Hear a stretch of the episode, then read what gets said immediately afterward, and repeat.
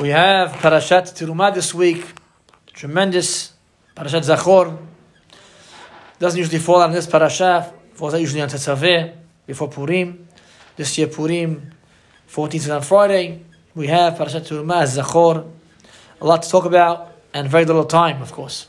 But just try to say the point the parasha is talking about making the holy vessels of the Mishkan, the Keleh Mishkan. And we start with the Aron Kodesh, the Aron Kodesh, the holy ark that has in it Luchot Berit, the Ten Commandments, both sets. The set that was broken, the first Luchot, and the second set that was whole. And you have on top the Keruvim, those wing-like angels with kids, faces of children. Then you have the Menorah. The Shulchan is next. The Shulchan, the table the 12 breads, the gold, golden table. And then you have the Menorah, the lights, and then you have the actual the boards and everything was and then the mizbeach, mizbeach, the mizbeach. The, there are two mizbeach. The mizbeach and the hoshet, the big one that they put on, on that mizbeach on the altar. They put on it the sacrifices, the, the, the animals, korbanot, sprinkle the blood. The, the small mizbeach is not mentioned in this parasha for certain reasons. The Farshim. It's mentioned in the end of Tetzaveh the small gold mizbeach that was inside the hechal, where they put the incense, the ketoret, on it every day, half in the morning, half at night. But we're going to just say a little bit of a different way, as it is. We know that a person is supposed to make himself and his house Bet HaMikdash, a sanctuary. A person, Hashem says, Mikdash, you shall make for me a sanctuary. And I shall dwell amongst them. Doesn't say betocho. It's a betocham. Very famous. Everybody talks about this. That it's not just when we have a temple. Even when there's no temple and it was destroyed, the person himself can make himself his own house, his own home, and himself a temple. We'll discuss that small, a short uh, second. That, for example, your home, your home, your home should be a Beit HaMikdash you have an Aron Kodesh. Aron Kodesh. What's Aron Kodesh? That you study Torah in your home. You make, make a set place in the home. Every bite has to have a set place to study Torah. It's brought down. See Pele Yoetz. Bikoveya makom la Torah. Ben Ish Chai even says if a person's not feeling well sometimes, and he has to pray home, even that he says you should have a special place where you pray at home if you have to pray sometimes. But the Torah has to have a set place to pray. Pele says that very important. And when you, you guys buying a house or renting a house, they say, listen, Hashem, in this place we want, I want to make a place to study in this place for part of the house, this place. Aron Kodesh has to be Torah. There has to be a shulchan, shulchan, golden table, where you eat on that table holy bread, which means you you eat in a proper way, which also connects to the mizbeach. Also, the mizbeach we know it says when he had a temple, the mizbeach would forgive a person for his sins. He bought a, he bought a korban instead of himself on the mizbeach. It was the korban on the mizbeach. And today it says shulhano shel adam mechper alav. A person's table forgives him. And it says also that we know that the mizbeach we can't put on the table, for example, the Mazon, halacha says not to not to have a knife uncovered, cover the knife. One of the reasons is because the shulchan is like mizbeach that gives you, it lengthens your life. A person stays on his table and he gives food to others. He has guests on the table.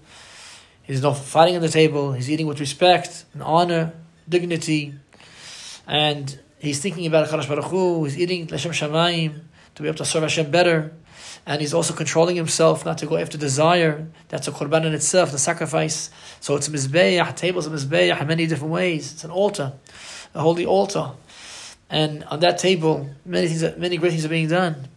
And so it has in it a shulchan with the holy bread. That person eating in holiness. He's doing the right thing, right kavanah, right thoughts, and trying to be a better person, get close to Hashem through his through his through his physical actions also to become close to HaKadosh Baruch Hu, which really, really is the key of life, is to connect the physical aspect and the spiritual aspect of life. That's what we say in Asher Yatzar, Mafri Asot, the Rama says in Shulchan Aruch Vav, that, says that Hashem ties physical and spiritual. But where do you see that? You see that it's a pele, Mafri Asot. You see that in a person's mouth. that his, his, you think something and you speak it out. So there we see a connection of physical and spiritual.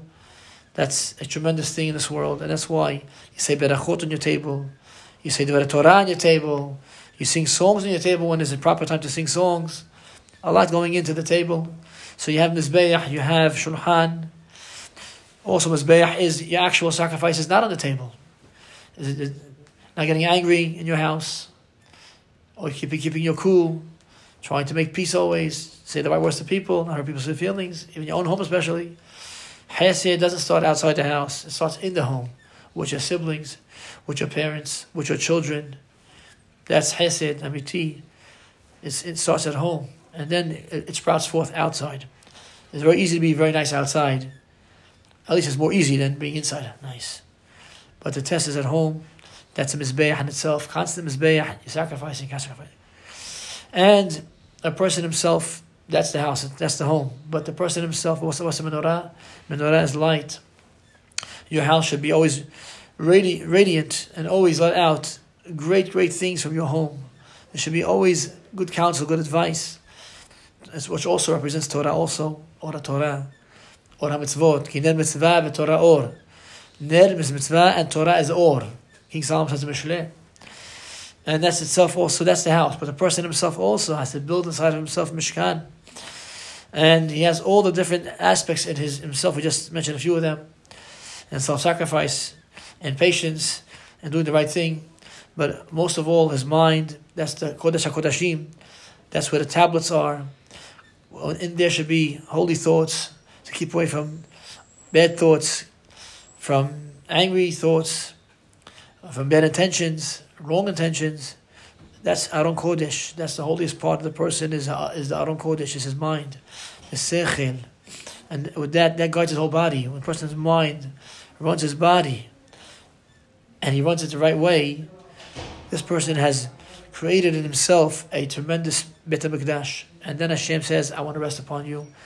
In Kav HaYashar, the Sefer, he says, a person, should, a person should pray to say, Hashem, please, I should be a kiseh la I should be a chair, a resting place for your Shekhinah to rest upon. Which is tremendous to just to think about those words. Actually, Hashem wants to come rest upon a Jew. A person has the capabilities of bringing down the Shekhinah to himself, as our forefathers did. And a person has to always say, it says in Tanna Devei Eliyahu, the Rash tells us, it says, Hayyab Adam A person has to say, when will my actions reach and, and, gain, and get, get to the level of Ma'aseh Avotai, Abraham and? When will my actions become like my forefathers? It doesn't only mean exactly, it can mean also in some play, in some, some type of way, in some realm to try to get close to our forefathers in their deeds and our, our small levels. Hashem takes everything. Uh, we know it says when it's uh, when it's peacetime, so they only take the people who are most fit for battle. But when it's wartime, they just take anybody. Hashem takes to anything. A person, a person is, a person has a rich man, so he has the first course in the meal. He has second course in the meal, maybe third course, and then dessert. But the poor man comes home he takes a few vegetables, that's what he's got. He just goes for what fills him up, and that's it. So nowadays, there's no time for being picky. What comes your way, we have to take. A mitzvah here, a word of Torah there, a hesed over here, a good word over here, a charity here. This is all for our benefit. This all gives us and, and, and helps, helps us gain the awareness of Hashem and become the ones that Hashem can rest His presence upon. And that's the Mikdash. Moshe is telling Am Yisrael in Hashem's name, make for me a sanctuary where I'll, I'll, I'll, be able to dwell. Because we know in long exile, we don't have a temple today. Yes, we do have a temple. We have our homes. We have the shul. We have our our own minds.